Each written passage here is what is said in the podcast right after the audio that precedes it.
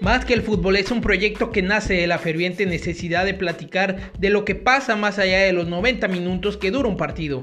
Brindar una opinión que para nada es la verdad absoluta, pero que nos permite adentrarnos en el análisis de temas de interés sobre el deporte que mueve al mundo. Esperamos que disfrutes este episodio, compártelo y síguenos en nuestras redes. Un abrazo.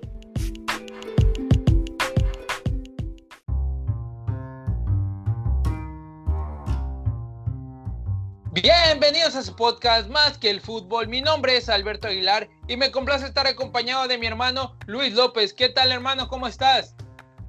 ¿Qué tal mi querido hermano Alberto Aguilar? La verdad que es un placer, un privilegio de poder estar aquí contigo nuevamente compartiendo este podcast.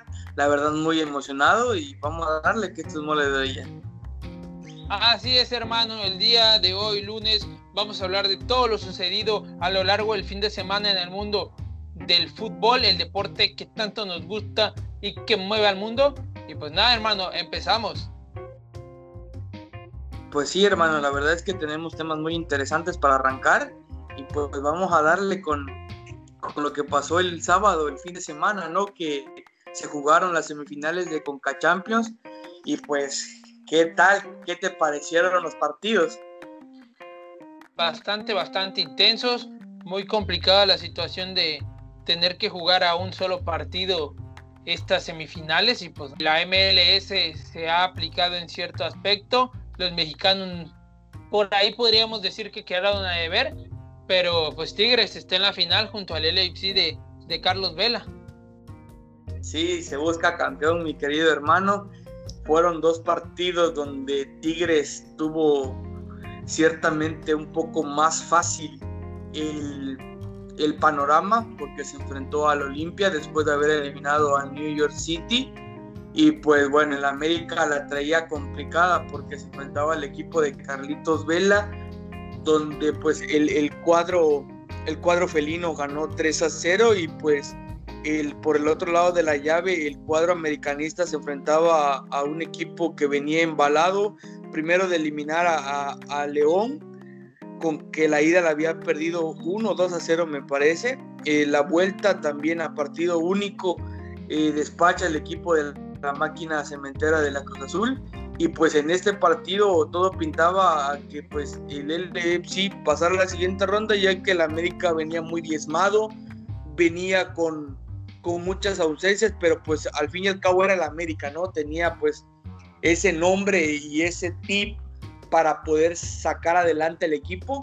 Y pues bueno, empezó ganando el cuadro del América con un golazo, bueno, con un gol de, del, jugador Sebastián Cáceres en un tiro de esquina, jugaba balón parado, remata de cabeza y pues anota el 1 por 0. El América hasta cierto punto en el primer tiempo se había parado muy bien, había jugado de manera mente correcta en la línea defensiva al final del primer tiempo surgió un altercado entre Miguel El Piojo Herrera y un auxiliar del LFC donde, se agarraron a golpes lastimosamente para el director técnico del conjunto azul crema pues sale expulsado, ¿no? Sale expulsado y el segundo tiempo arranca y en menos de tres minutos, cuatro o cinco minutos, le dan la vuelta a la América con un Carlos Vela increíblemente eh, uno de los máximos jugadores de este torneo y de la MLS, por eso está catalogado como es. Le da la vuelta con un, el primer gol, un error increíble de, Sebastián Cáceres, del segundo, pues ni qué decir, un, buena una jugada y así estuvo el América, metió a sus mejores hombres, a un Roger Martínez de que pues en la semana el Pío Herrera lo había, lo había devastado junto con un, un Ibargo en donde no le veía nada intentó, intentó, pero poco pudieron hacer y ya en los últimos minutos finales el LFC a un contragolpe donde, donde el arma muy bien Carlos Vela y, Rossi, pues meten el tercero, meten el tercero y pues sellan esta crónica de esta muerte anunciada de las Águilas del la América y pues la final justo merecedor el LFC contra el equipo de los Tigres de la Autónoma de Nuevo León. Pues sí, hermano, ¿qué te puedo decir? Me parece que el LFC juega al ritmo de lo que Carlos Vela le, le da como pauta. Es más que evidente que con un equipo y a un jugador como Vela no te puedes equivocar. El América comete errores en zona defensiva que no debía de cometer. No puedes jugar una semifinal cometiendo esa clase de errores. por ahí lo extra cancha, si se puede llamar, pudo a lo mejor haberle afectado, pero creo que en, creo que al final de cuentas Carlos Velas lo que demuestra es el pedazo de jugador que es y que para muchos de nosotros no nos, no nos cae de, de toda manera o de la mejor manera el que esté jugando en Estados Unidos. Pensaríamos que podría todavía dar un gran rendimiento en Estados Unidos. Sabemos lo que él quiere hacer y pues se le respeta en todo sentido. Y pues del otro lado, al equipo que siempre se le ha tratado como el pequeño, como el chico, pero ahí está. En la, última década Tigres ha marcado diferencia. Quiere por fin conseguir ese título añorado internacional y esperemos que, decíamos por ahí, por el bien del fútbol mexicano, gane, gane Tigres la final, aunque sabemos que muchas veces se gana más perdiendo. En este caso, creo que el hecho de que el LAFC saliese campeón daría una campanada a lo que es la liga, la liga MX y pues ayudaría a que quizás se despierten muchas de las personas que están a cargo de la liga y pues que ayuden a que a que los equipos mexicanos y a que incluso la selección nacional pueda elevar su nivel. Creo que se busca campeón, como tú bien dices, y la verdad es que siento para mí favorito al LAFC de Carlitos Vela, aunque también Tigres es un gran equipo, tiene, sabemos como bien entendemos que tiene a jugadores como Guiñac, que es el estandarte, entonces ver un Carlos Vela versus Guiñac para ver quién realmente puede ser catalogado como el mejor jugador de todo con CACAF. Me parece bastante, bastante interesante y está, y está muy buena la final. Creo que llegan dos equipos que lo hicieron de la mejor manera y pues vamos a ver, esperemos que para el día jueves que sale nuestro siguiente episodio tengamos ya campeón. Sí, la verdad es que se dice en los últimos días de que André Pierre Guignac y Javier Aquino no entrenaron en los últimos eh, horas con el equipo. Esperemos a ver qué pasa porque sería una dura, duras bajas ¿no? para el cuadro felino, pero pues ojalá que, que sea una digna final y ojalá que ganen chispas, ¿no, hermano? Así es, hermano.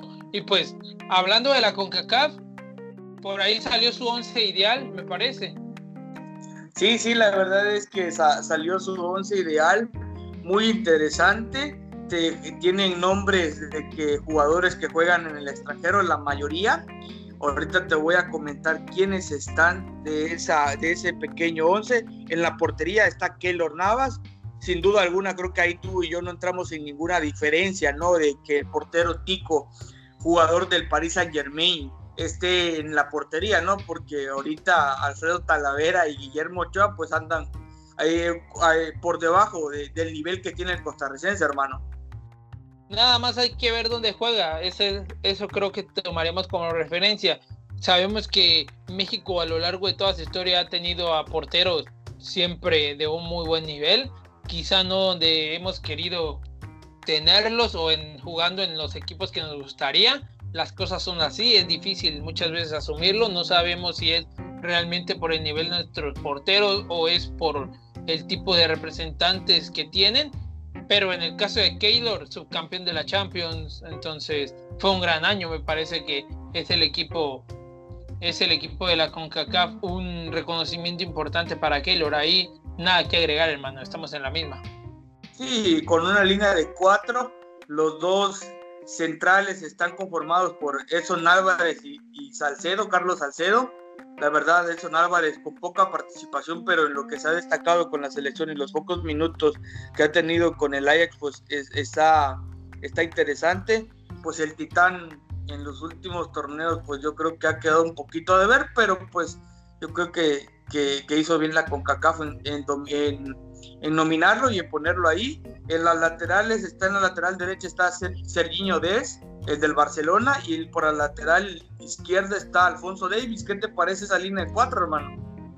Pues quiero tomar en cuenta que ni Álvarez ni Salcedo para mí me convencen realmente, aunque la pregunta aquí, sin temor a equivocarme, es ¿a quién más pones? Porque creo que se toma muy en cuenta la Conca Champions que está jugando Salcedo y que Edson esté en el Ajax, aunque sabemos que su participación es prácticamente nula. Por ahí se habla de que muy probablemente saldría para el Valencia, que eso sería algo muy bueno, me parece, en comparación de, del, del, nivel que él ha demostrado. Creo que desde un principio analizamos y sabíamos que Edson es un futbolista con condiciones muy buenas, pero limitado en el aspecto técnico para poder jugar en un equipo como es el Ajax. Yo en algún momento dije o creí en que él podía absorber lo más que se pudiese de una, de una casa futbolística que está más que establecido que es la técnica la prioridad. Y pues por el otro lado, ni qué decir de Sergino, Sergino Des, me parece que hizo todo, viene del Ajax, salió del Ajax, el, el, el, Barcelona lo fichó como una apuesta importante en la lateral de la derecha y me parece que hasta ahora tomando en cuenta que es un fichaje de un futbolista joven y a futuro ha cumplido, por ahí a lo largo del año tuvo participación en el clásico contra el Real Madrid. Fue de lo mejor, si no es que el mejor jugador en ese clásico que el Barcelona pierde ante el Real Madrid.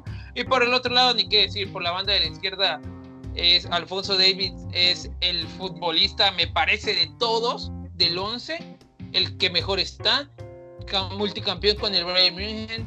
Quedó claro que el canadiense marca diferencia por mucho, se ha ganado un lugar y me parece que si tuviera que elegir a un solo futbolista del 11 me quedaría con Davis. Creo que es en este momento el mejor futbolista de CONCACAF, hermano.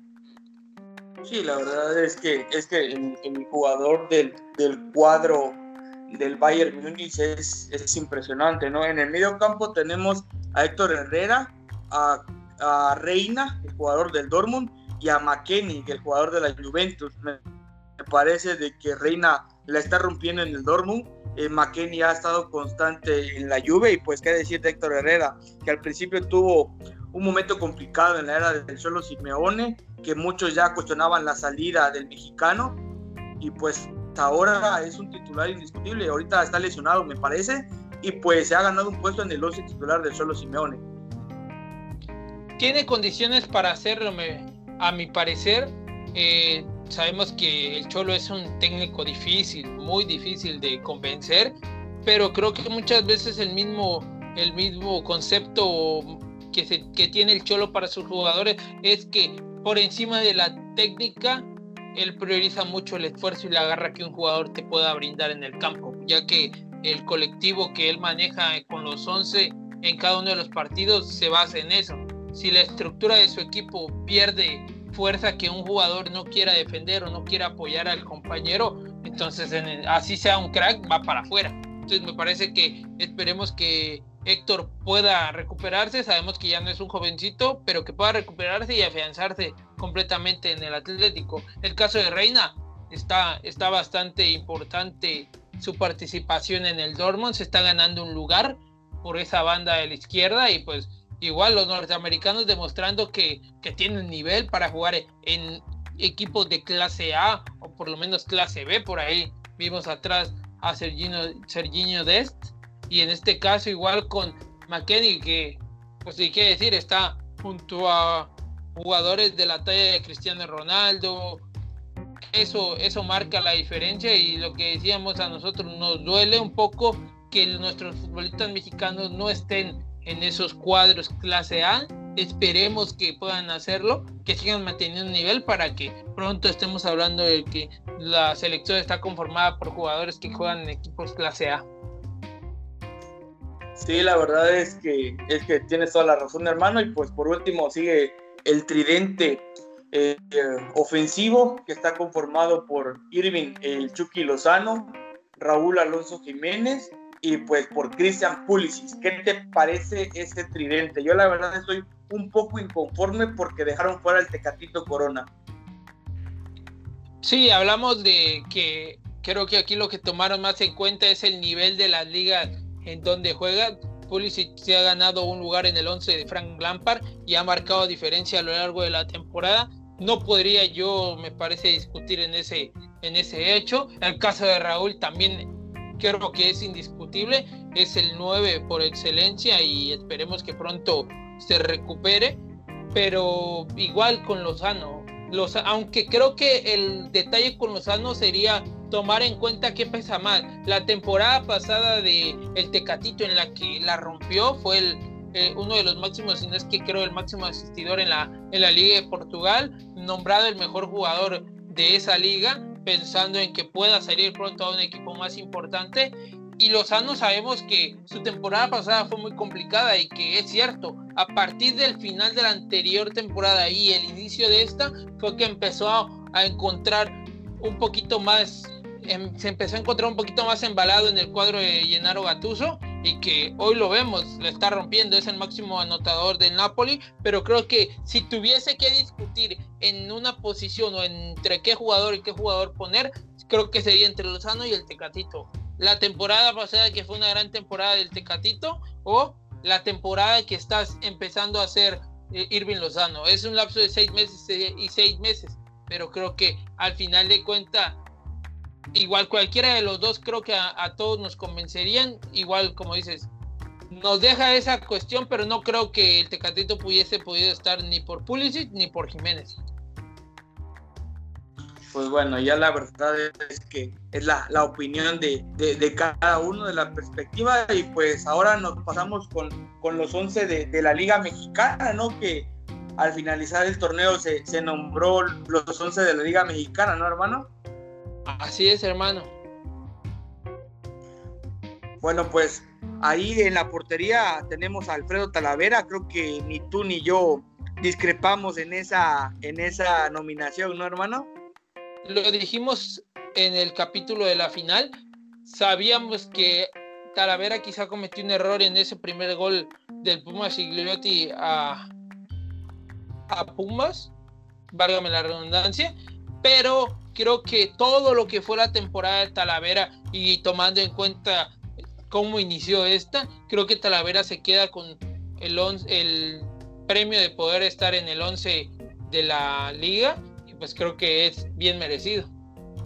Sí, la verdad es que Talavera eh, hizo un gran papel en cuanto al torneo que pasó el Guardianes 2020 y pues justa la, la nominación, ¿no? De, de poder estar ahí. En la línea defensiva se encuentra Navarrito, el de León, eh, Freddy Vareiro, que de León también, Johan Vázquez de Pumas y William Tecillo de León. Creo que una línea defensiva muy buena, muy felina en cuanto a jugadores de León y de los Pumas. Yo creo que, que fue la línea más sólida de León y justo los tres jugadores del, León del cuadro leonés que, que se ganaron esa nominación y Johan Vázquez que tuvo muy buen torneo, hermano.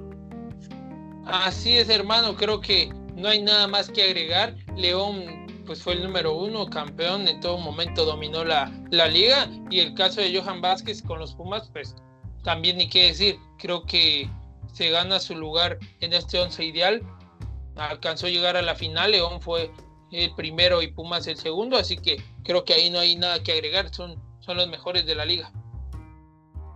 Sí, la verdad es que es que son los mejores jugadores de la liga y en el medio campo déjame comentarte que está Ángel Mena, Luis Romo, el de Cruz Azul, el Chapito Montes y Uriel Altuna. La verdad es que Mena hizo un gran torneo, el Chapito Montes ni qué decir, Luis Romo también en su papel de contención en el cuadro de Cruz Azul hizo, hizo buenas cosas y Uriel Altuna que al principio del torneo tuvo un escándalo con Alexis Vega y que realmente se pudo reponer a eso, a esa polémica que tuvo, ¿no? Porque cuando él estaba al principio de la pandemia, hizo una fiesta con Alexis Vega y grabaron, incluso lo separaron en un momento del plantel del cuadro de las Chivas. Pero pues bueno, gusta la nominación de, de Uriel Antuna. ¿Qué te parece ese medio campo, hermano? Pues muy interesante. El caso de Mena sabemos que al final pues ya no pudo terminar la final, pero todo lo conseguido a lo largo de la temporada le amerita el estar ahí, es un premio. Romo en el caso de Cruz Azul creo que fue algo que fue bien recibido por la afición, fue lo más rescatable en este caso. Eh, Montes, qué poder agregar de, de el Chapito Montes, creo que para mí el mejor futbolista de toda la temporada en cuanto a, a León y la fase final ni se diga un verdadero crack y el caso de Antuna, como tú bien mencionabas, se logra reponer de un golpe, digamos, extracancha para que no le afecte del todo en el campo. Y me parece que fue lo más rescatable de Chivas. fue para la selección es algo muy bueno porque sabemos lo que representa Antuna.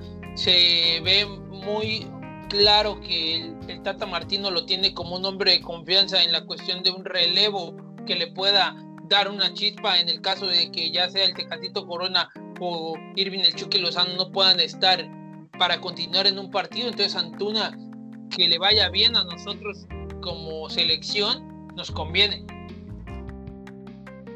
Sí, la verdad es que eh, el tridente que está ahí en el, bueno, el cuarteto que está ahí en el medio campo me parece de lo más eh, eh, correcto, que tiene nombres muy interesantes, ya lo mencionaba, no precisamente lo de Ángel Mena, que no pudo completar, y, los últimos dos hombres que están en el ataque, que la verdad hicieron un excelente torneo, tanto para el cuadro del Cruz Azul como del cuadro felino, es eh, Dineno y el cabecita de Jonathan Rodríguez, que está hecho un jugadorazo, que fue campeón de goleo y Dineno, ni qué decir, ¿no? Lleva dos torneos con el cuadro universitario y, y la rompió y era uno de los hombres referentes del cuadro felino, hermano.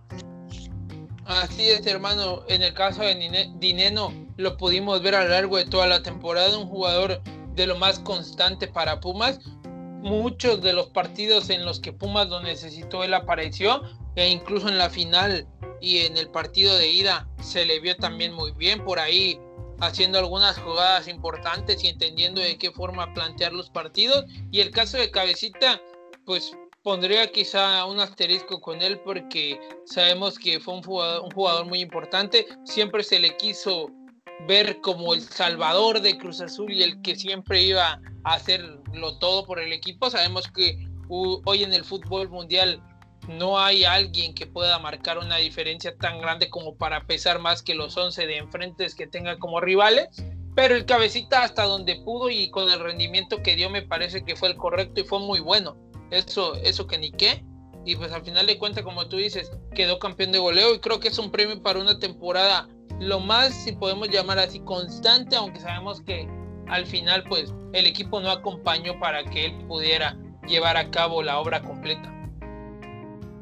Así es, hermano, la verdad es que eh, son, son dos hombres muy peligrosos y, y de director técnico, pues el DT campeón, Ignacio Ambriz, que hizo grandes cosas con el conjunto leonés que ya lleva un proyecto de dos años al mando y pues justo nombramiento, ¿no? Siempre en este tipo de nominaciones se premia al, DT campeón y pues sí, la verdad, justo, justa justicia le hizo la revolución a Ignacio Ambriz de que fue nombrado el mejor técnico de Guardianes 2020, hermano. Exactamente, hermano. Bien, lo hablamos aquí en el, en el episodio del Guardianes. Creo que el caso de Nachito Ambriz es de resaltar. Por fin se le da, creo, el valor que ha tenido a lo largo de los años. Por ahí se le hablaba de que no era un técnico ganador. Ya logró ganar un título, para muchos será muy poco, pero es el principio, me parece, de algo más grande para un técnico como lo es Ignacio Ambrit, que se ha mantenido siempre ahí y que es muy constante con su nivel. Esperemos que esto le sirva para que vaya más para arriba y por qué no pensar en un futuro que sea el director técnico de la selección nacional.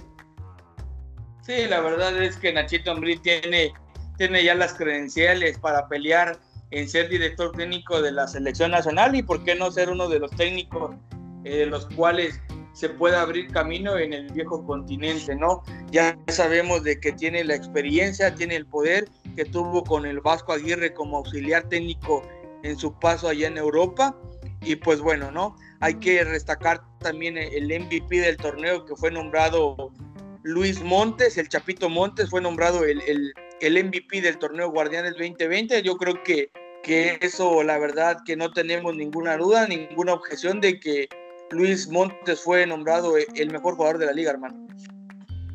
Pues, ¿qué puedo yo decir? Me he, me he derretido en elogios al Chapito Montes, lo dije en su momento. Es triste que no podamos disfrutar de él o pensar que, que lo tendremos disponible para selección, aunque siendo muy sincero también creo que por el parado que maneja el Tata Martino es complicado encontrarle una cabida, esa es la realidad, aunque nos gustaría muchas veces tener a los mejores jugadores en la selección, hay que tomar en cuenta la estrategia que el técnico argentino está implementando y pues en ese sentido creo que sería un desperdicio poder llevar al Chapito Montes y tenerlo sentado en la banca. Si se va a llevar a la selección al mejor futbolista del, torneo, tendría que tener un espacio y me parece que en este momento el, el concepto, el modelo de, del parado de, del Tata Martino no da pie para poder hacer eso. Y pues nada, hablando ya, entrando con la selección, creo que por ahí se está confirmando o cocinando aún un partido internacional, un amistoso ahí con Gales, que sería en Europa, que es lo más interesante, hermano. Sí, la verdad es que es un, es un partido muy interesante y que llama mucho la atención porque es en Europa y contra una de las selecciones muy importantes del viejo continente como es Gales, que tiene jugadores de llamar la atención como es eh, Ramsey, este, pues qué te puedo decir de Ciclón Galés, Gareth Bale, y pues bueno, será un muy buen partido, ¿no? Que se está programado para el próximo año, en las fechas de marzo, ¿no, hermano? Pues ya lo hemos hablado, todo lo que sea fuera del país y todo lo que sea fuera de Estados Unidos a la selección me parece que le conviene. En Europa acabamos de terminar un año que me parece tuvo mucha valía en cuestión de partidos amistosos, si así se puede llamar, en comparación del dichoso Moletour que siempre se hace con la selección. Creo que estos 3, 4 partidos que la selección tuvo tienen más valor que todo un año lleno de 15 partidos contra equipos de un nivel que es paupérrimo y sin intentar ofender a nadie, pero creo que eso nos ayuda más. 3, 4, 5 partidos a lo largo del año contra equipos top o que por lo menos se muevan en la clase B. Entonces eso que creo que al final va a ayudar al equipo mexicano a poder llegar mejor embalado a lo que es el mundial. Y pues ya que estamos en Europa, hermano, ¿qué tal les fue a los mexicanos este fin de semana? La verdad es que fue, les fue algo bien. Bueno, Gerardo Artiaga anotó gol en la victoria de su equipo, el Gen, allá en Bélgica. Este, el equipo de Raúl Jiménez perdió 2 a 1. Sabemos de que Raúl está lesionado. El equipo del Chucky Lozano perdió también contra la Lazio 2 a 0. El Chucky Lozano salió terriblemente lesionado del partido. Lo tuvieron que, al parecer es una lesión de tobillo, lo tuvieron que cargar para salir del campo. Eh, Guardado y Laines no tuvieron participación en la derrota del Betis. El equipo de Néstor Araujo ganó 1-0. El equipo del, Tecatito Corona también se impuso 2 a 0. Tristemente también se dice de que Jesús Manuel Corona salió lesionado.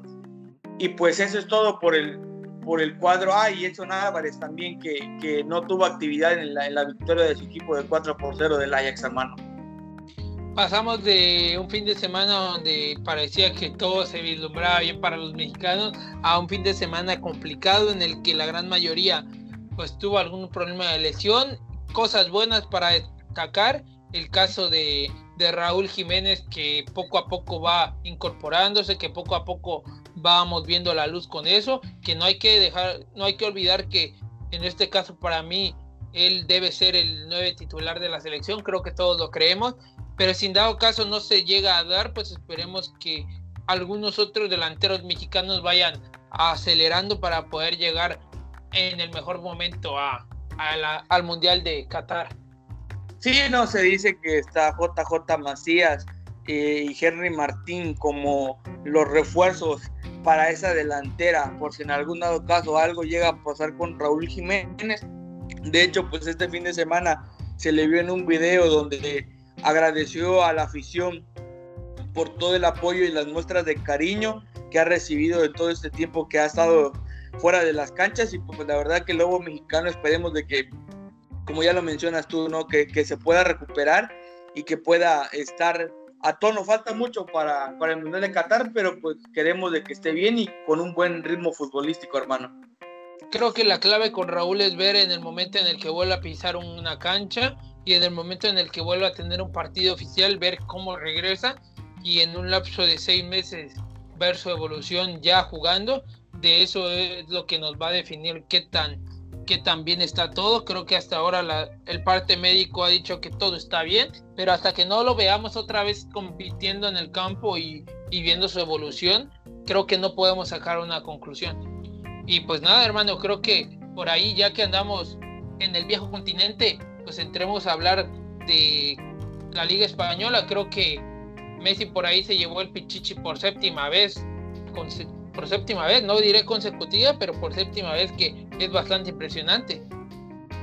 Sí, la verdad es que Lionel Messi es uno, es un fuera de serie, ¿no? Por toda la historia que ha representado para el Barcelona y no tanto para la selección argentina, pero pues llegó a una final de Copa del Mundo, tristemente para, para Leonel no pudo ganarla porque se enfrentó a una Alemania poderosa, pero eso no define la calidad, la calidad de Leo, ¿no? Ha sido un jugador importante y decisivo en momentos para el Club Barcelona y pues qué, qué bueno que, que, se, que siga así, que siga ganando, ganando trofeos, a pesar de que ya se acerca el fin de una era de Messi y de Cristiano Ronaldo.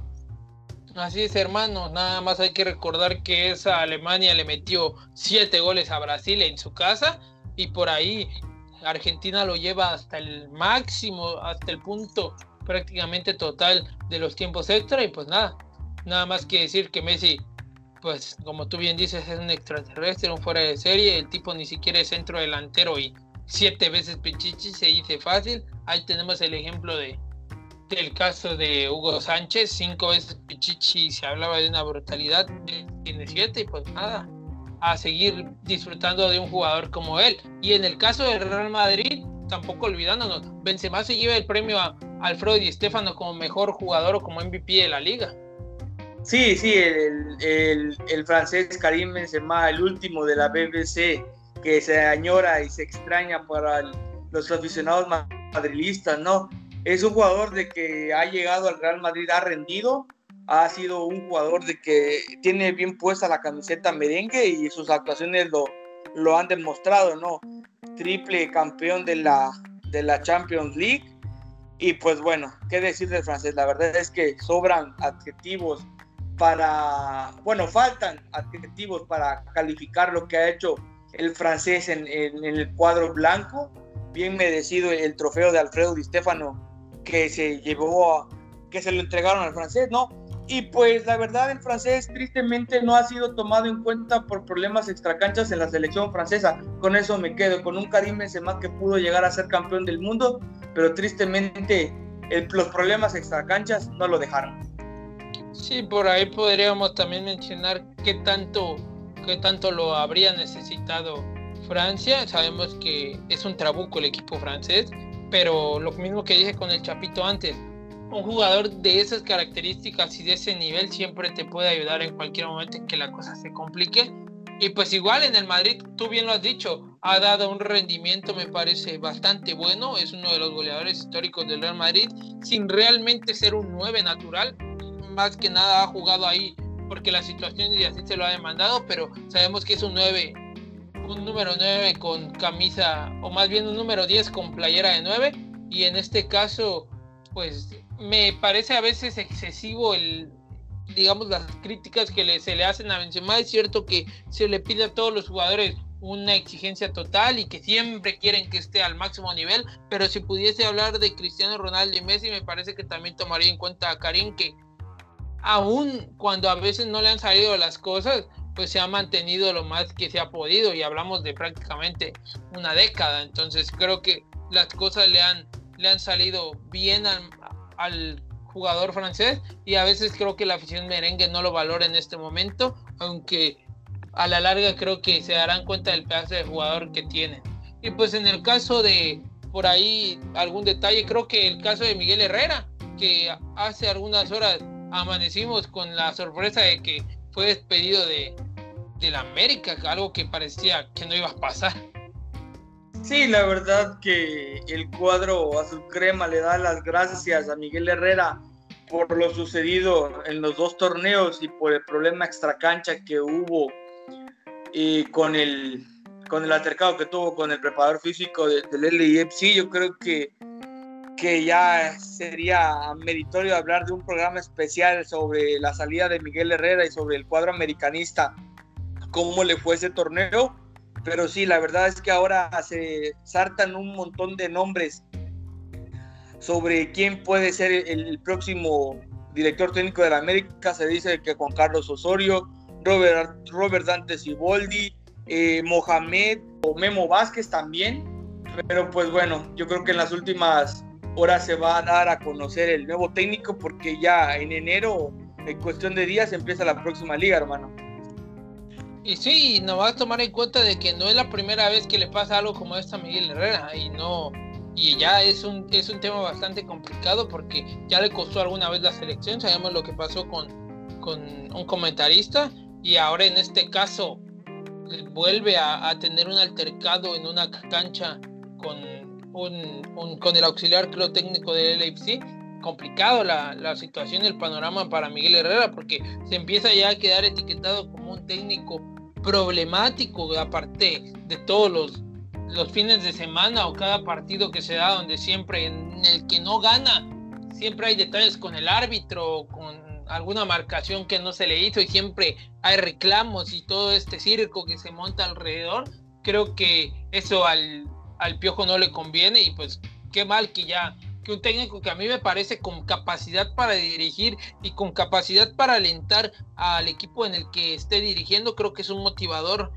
bastante importante, y eso siempre ayuda, pero qué mal que un, un técnico que me parece que tiene capacidad para marcar diferencia en el equipo que vaya, sea, empiece a ser etiquetado para eso. Y más porque creo que el, su idea es poder llegar a Europa y la verdad es que si esa tú la ven del viejo continente lo veo bastante complicado, hermano. Sí, la verdad es que se ve bastante complicado, incluso se habla ahorita de la salida de Miguel Herrera, se dice de que sería lo candidatean para dirigir a Cruz Azul. Me parece eso muy difícil, yo creo que Cruz Azul tiene otros en la mira, pero pues bueno, yo creo que, que para dirigir el ideal y llegar al cuadro a su crema sería Antonio el Turco Mohamed. Ciertamente que en el pasado, cuando ganó la final ante Tigres en el 2014, tuvo problemas con la directiva, en sí con Ricardo, Ricardo Peláez, y pues siempre ha dicho de que le gustaría regresar. Ojalá que el cuadro a su crema y el dueño se pongan las pilas y traigan a, al turco porque es el, tipo que ya conoce el medio, ya dirigió al club y pues obviamente sabe manejar el entorno y tiene el perfil americanista, ¿no? Que, que es un equipo ganador. Recuerdo la última frase que dijo, aquí les entrego su copita y me llevo mi dignidad, ¿no? Esa frase quedó, quedó dentro del cuadro a su crema que tristemente jugando la final ya tenía un reemplazo como era Gustavo Matosas. Es muy triste, pero me gustaría ver una segunda etapa del Turco Mohamed. Sí, bastante, bastante importante y veremos qué pasa en las últimas horas. Sabemos que el América, como tú bien mencionaste, es después de la selección la silla más caliente para un técnico. Y pues creo que con eso terminamos, hermano. La verdad es que es un placer, como siempre, estar platicando contigo sobre todos estos temas del deporte que mueve al mundo, que más nos apasiona pues nada, hermano, nos despedimos. Sí, la verdad que es un gusto, hermano, un placer el poder estar aquí contigo compartiendo este podcast y pues invitar a la gente que no que nos siga escuchando y que no se pierdan los, los siguientes episodios. Un abrazo, hermano, cuídense mucho y felices fiestas. Gracias, hermano, cuídense, un abrazo.